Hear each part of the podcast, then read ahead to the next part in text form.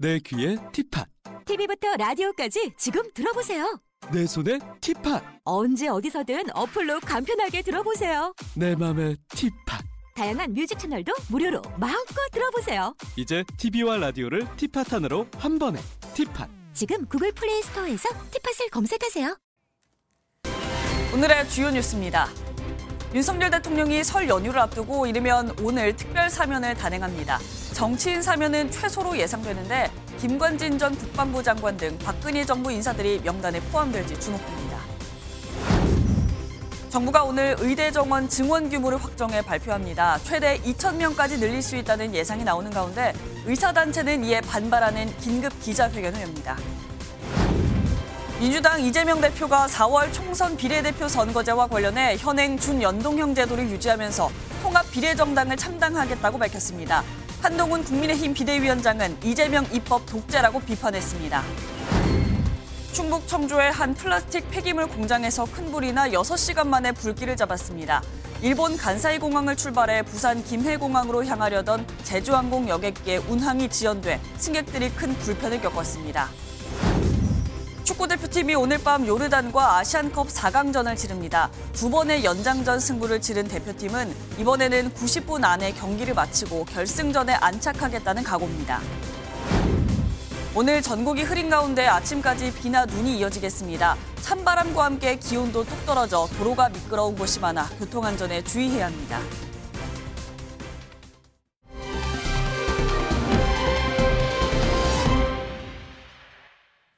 시청자 여러분 안녕하십니까? 윤석열 대통령이 이르면 오늘 설날 특별 사면을 단행합니다. 경제를 살린다는 취지로 신용 사면 등 생계형 특별 사면이 중심이 될 예정입니다. 정치인 사면은 최소화하겠다는 입장이지만 김관진 전 국방부 장관과 김기춘 전 대통령 비서실장 등 박근혜 정부 인사들의 사면이 이루어질지 주목됩니다. 첫 소식 이서영 기자입니다. 법무부 사면심사위원회의 심의를 거친 특별사면 안건이 오늘 국무회의에 오를 예정입니다. 윤석열 대통령이 이를 제거하면 취임 후 네 번째 특별사면이 단행됩니다. 중소기업과 소상공인, 생계형 사건으로 처벌받은 형사범, 그리고 일상적 경제활동에 어려움을 겪는 사람들이 구제될 것으로 보입니다. 공무원 사기 진작 차원에서 일부 공무원들의 징계 기록을 없애주는 조치도 이루어질 걸로 보입니다. 여기에 일부 정치인의 사면도 유력하게 검토되고 있는 것으로 알려졌습니다. 가장 유력하게 거론되는 인물은 대통령 직속 국방혁신위 부위원장인 김관진 전 국방부 장관. 군 사이버 사령부 정치 댓글 혐의로 재판을 받아온 김 부위원장은 지난해 파기환송심에서 징역 2년을 선고받은 뒤 최근 대법원 재상고를 포기해 형이 확정되면서 사면 요건을 갖췄습니다. 김기춘 전 대통령 비서실장도 거론됩니다. 상고하겠습니다. 문학의 블랙리스트 사건으로 기소돼 지난달 파기환송심에서 징역형이 선고된 후 했던 발언과는 달리 재상고를 포기했습니다.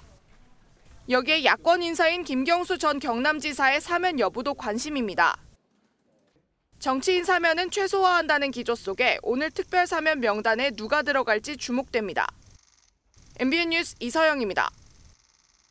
정부는 오늘 의대 정원 증원 규모를 확정해서 발표합니다. 최소 1,500명에서 많게는 2,000명까지 늘릴 수 있다는 전망이 나오는데 2006년 이후 19년 만에 대규모 확대입니다. 확대에 반대하던 의료계는 파업에 나설 준비를 시작했습니다. 신용수 기자입니다. 정부가 오늘 오후 2시 보건의료정책심의위원회를 소집하고 의대 정원 확대 규모를 최종 확정해 발표합니다. 정부 관계자에 따르면 회의를 진행한 뒤 곧바로 규모를 공개할 예정입니다. 의대 정원은 지난 2006년 이후 19년간 3,058명으로 동결돼 있었습니다. 이번 확대 규모는 기존 예상됐던 1,000명을 훌쩍 넘겨 적게는 1,500명에서 많게는 2,000명 가까이 이를 것으로 예상됩니다. 정부는 지난 1일 필수 의료 정책 패키지를 발표하면서 2035년 의사 수급이 15,000명 부족할 것이라는 전망을 내놓은 바 있습니다. 2035년 기준 수급을 맞추려면 6년제 의대 특성상 내년부터 2029년까지 입학하는 의대 정원에서 15,000명을 채워야 합니다. 점진적으로 의대 정원을 늘린다고 해도 첫해 최소 1,500명은 늘려야 수급을 맞출 수 있다는 분석입니다. 의대 정원 확대에 반대하던 의료계도 행동에 들어갔습니다.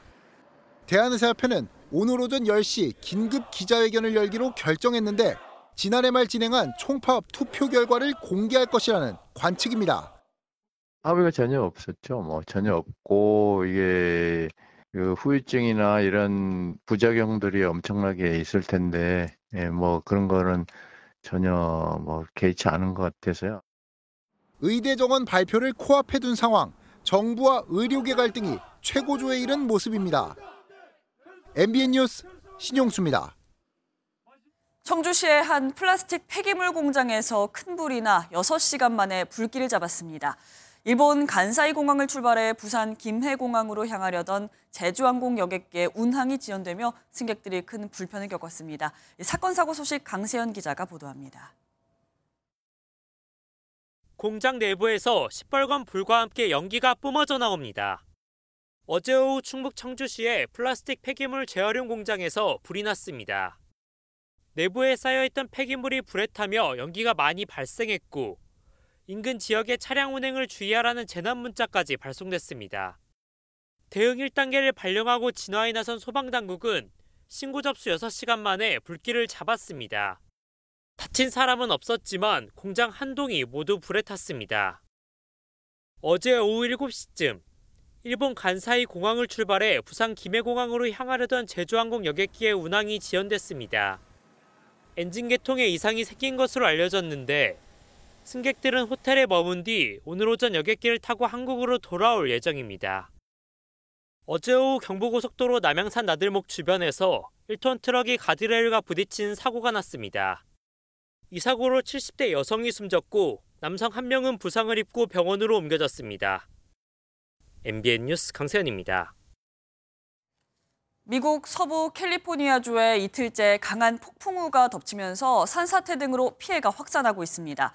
한국인들이 많이 거주하고 있는 로스앤젤레스 일대에는 20년 만에 가장 많은 비가 내리면서 비상사태가 선포됐습니다. 워싱턴에서 최중락 특파원입니다. 캘리포니아 북부 지역에서 기록적인 폭우로 도로 곳곳이 잠겼습니다. 주택가에 있던 나무가 쓰러지면서 남성 한 명이 깔려 숨지는 사고도 발생했습니다. 캘리포니아 남부 로스앤젤레스 LA 인근에서는 산사태로 주택들이 파손됐습니다. Uh, completely. But This is my house actually, and my son lives up the street, and he came down and banging on the door. He says, "You got to get out here quick." so that's what woke us up at seven. 캘리포니아 중부 지역에는 허리케인급 폭풍이 불어 전신주들이 쓰러져 정전 피해가 속출해 52만 4천여 가구 전기가 끊겼습니다. 무엇보다 LA 일대에 2004년 이후 22여 년 만에 최대치 강수량이 기록됐습니다. I mean, it's been crazy, especially maybe the last 12 hours or so. You know, and, uh, yesterday I was okay in the morning. I know it was going to rain. 캘리포니아 주는 한국인들이 많이 사는 LA를 포함해 오렌지 카운티 등의 비상사태를 선포하고 생명을 위협하는 돌발 홍수가 계속된다고 경고했습니다. 기후학자들은 기후변화로 기온이 따뜻해짐에 따라 이전보다 40% 가까이 비가 더 내릴 것으로 예상했습니다. 계속되는 지구 온난화와 함께 태평양에 강력한 엘니뇨 현상이 발생하면서 미 서부 해안에 영향을 주고 있다는 지적입니다. 워싱턴에서 MBN 뉴스 최중락입니다. 오늘 하루 중요한 일정을 소개해드리는 굿모닝 오늘입니다. 어떤 일정이 있는지 함께 살펴보겠습니다. 대통령 소속 사회적 대화기구인 경제사회노동위원회가 오늘 오전 노사정 최고 의결기구인 본위원회를 연다고 밝혔습니다. 윤석열 정부 들어 본위원회는 지난 2022년 12월 서면으로 한 차례 열렸고 대면 회의 개최는 이번이 처음입니다.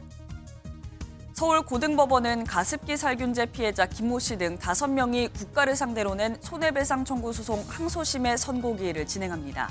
지난 2016년 1심 재판부는 업체들의 손해배상 책임은 인정하면서도 국가가 주의 의무를 소홀히 했다고 보긴 어렵다며 청구를 기각했습니다. 축구대표팀이 오늘 밤 요르단과 아시안컵 준결승전을 치릅니다. 수비의 핵심인 김민재가 경고 누적으로 빠지지만 선수들은 결승전에 꼭 오르겠다는 각오를 밝혔습니다. 지금까지 굿모닝 오늘이었습니다. 서울 강남에서 만취 상태로 음주운전을 하다 오토바이 운전자를 치어 숨지게 한 20대 여성이 구속됐습니다. 사고를 내고도 구급 조치 대신 강아지를 안고 있어 공분을 샀는데 사고 현장에는 추모 공간이 만들어졌습니다. 현지호 기자입니다. 마스크를 끼고 모자를 푹 눌러 쓴 여성이 영장 심사를 받으러 법원으로 들어섭니다. 서울 강남에서 만취 운전을 하다 사망 사고를 낸 20대 여성입니다. 사고를 내고도 구호 조치는커녕 반려동물을 안고 있다가 논란을 더 키웠는데 이에 대해 묻는 취재진 질문에 한마디 짧은 사과만 남겼습니다. 구호 조치도 안 하셨는데 돌아가신 피해자분께 하실 말씀 없으세요? 정말 죄송합니다. 약 4시간 뒤 재판부는 도주 우려가 있다며 특가법상 위험 운전 치사 혐의로 구속영장을 발부했습니다. 유명 DJ로 알려진 이 여성은 지난 토요일 새벽 서울 논현동 도로 한복판에서 술에 취한 채 차를 몰다 앞서가던 오토바이를 들이받은 혐의를 받고 있습니다.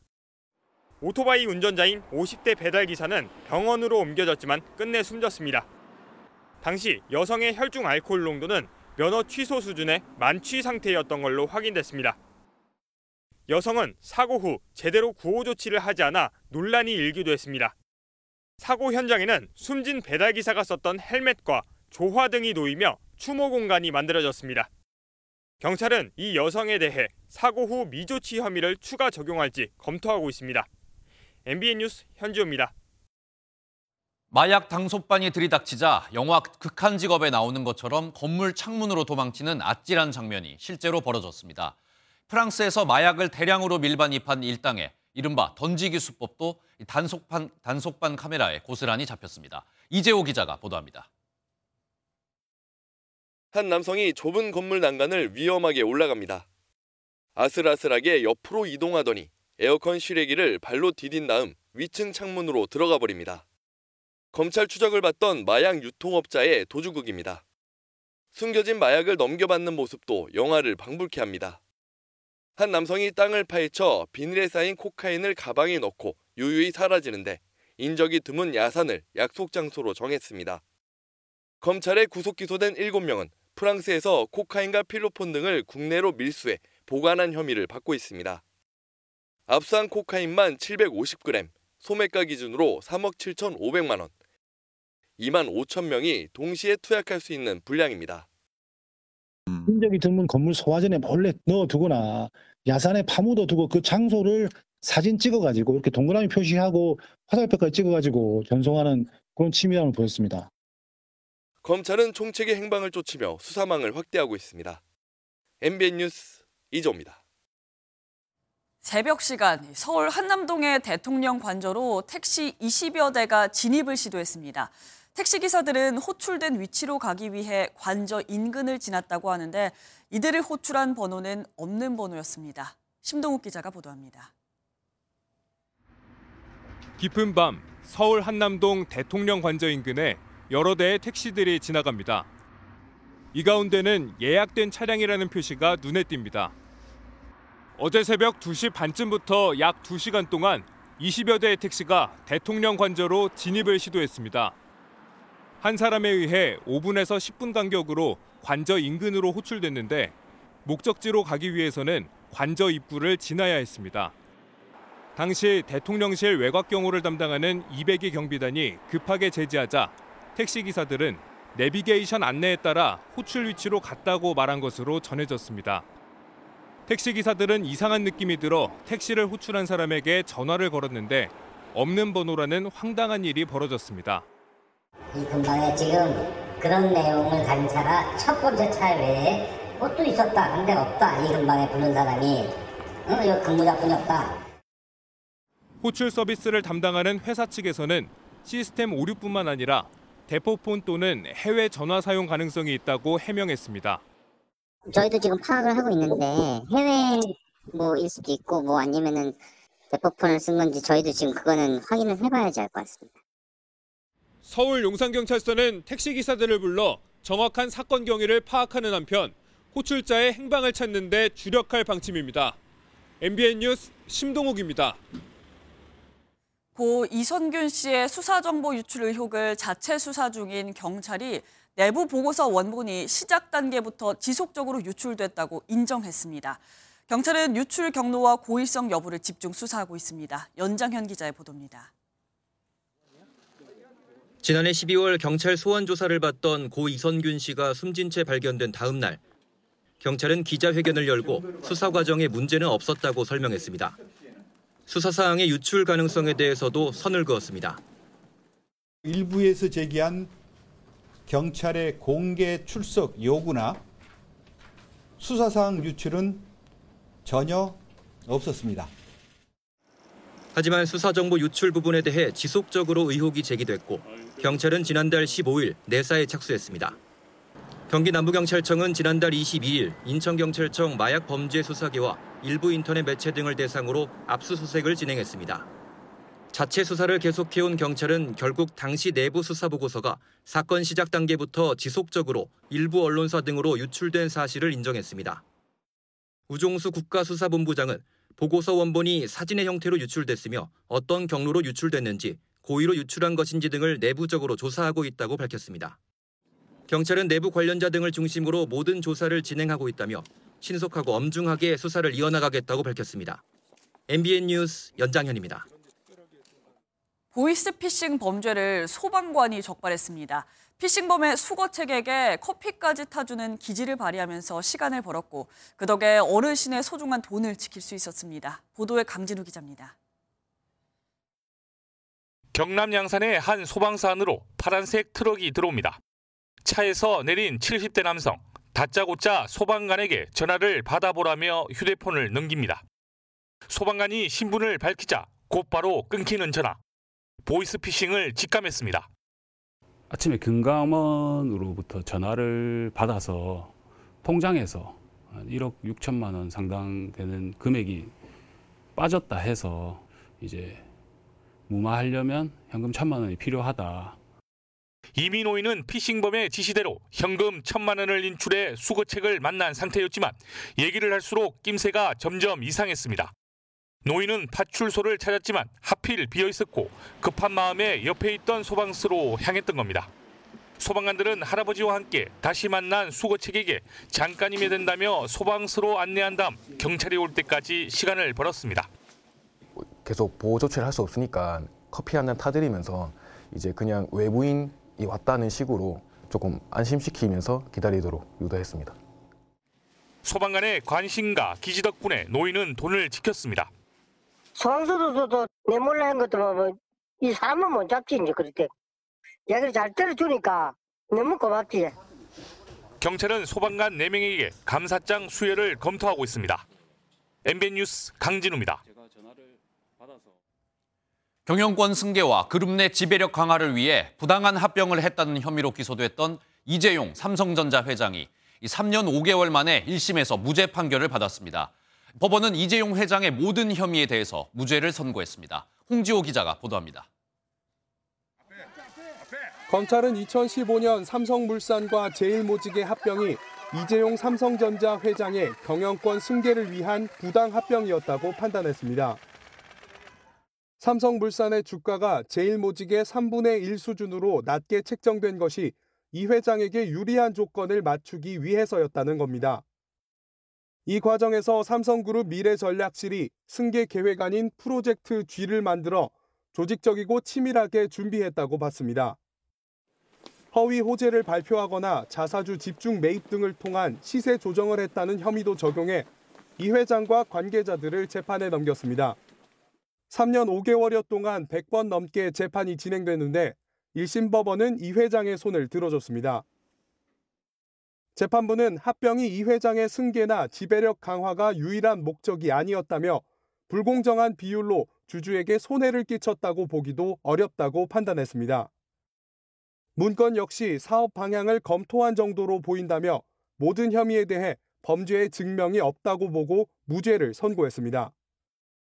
재판을 마친 이 회장은 취재진의 질문에 아무런 답 없이 법원을 빠져나갔습니다. 삼성물산 합병과 삼성바이오로스 회계 처리가 적법 하다는 점이 분명히 확인되었다고 생각합니다. 함께 기소된 최지성 전 삼성 미래전략실 실장, 장충기 전 차장 등 다른 피고인 13명에게도 모두 무죄가 내려졌습니다. MBN 뉴스 홍지호입니다. 앞서 보신 것처럼 법원이 무죄를 선고하면서 이제 관심은 삼성전자 이재용 회장에게 쏠리고 있습니다. 이재용식 유삼성을 향한 경영 행보에 속도가 붙을 것으로 보입니다. 이어서 김수영 기자입니다. 법원 앞에서 결과를 기다리던 삼성 관계자들은 무죄 판결에 안도의 한숨을 내쉬었습니다. 삼성은 별도의 공식 입장 표명 없이 차분하게 받아들이면서도 이재용 회장이 경영 활동에 매진할 수 있는 계기가 됐으면 바라는 마음이라고 전했습니다. 지난해 3분기 말 기준 삼성의 현금과 현금성 자산은 약 75조 원이지만 삼성의 대형 M&A는 지난 2017년 9조 원을 투자한 미국 전장업체 하만 인수가 마지막이었습니다. 청사진, 미래에 대한 방향성, 그리고 이것을 뭐 M&A를 풀어낼지 어떤 식으로 풀어낼지에 대한 답변을 내놓아야 될 때가 되지 않았나. 현재 4대 그룹 총수 중 미등기 임원은 이 회장이 유일한 상황에서 등기이사 복귀 가능성도 점쳐집니다. 삼성전자 이사회는 2022년 이 회장의 승진 안건을 의결하며 책임 경영으로 신속하고 과감한 의사결정을 제시한 바 있지만 이제부터 시작이라는 해석입니다. 2016년 미래전략실이 해체돼 그룹의 컨트롤 타워가 사라진 상황에서 미래 먹거리 확보 등 이재용식의 뉴 삼성의 추진과 이를 위한 컨트롤 타워 부활 가능성도 제기됩니다. 경제계는 삼성이 적극적인 투자와 일자리 창출로 경제 활성화에 기여할 것으로 기대했습니다. 첨단 산업 주도권을 확보하기 위한 우리 기업들의 글로벌 경쟁에서 긍정적인 영향을 미칠 것으로 보고 있습니다. 사법 리스크가 완전히 해소된 것은 아니지만 큰 경영 족쇄가 해소되면서 이재용 회장의 선택과 행보가 그 어느 때보다 중요해졌습니다. MBN 뉴스 김수영입니다. 축구 대표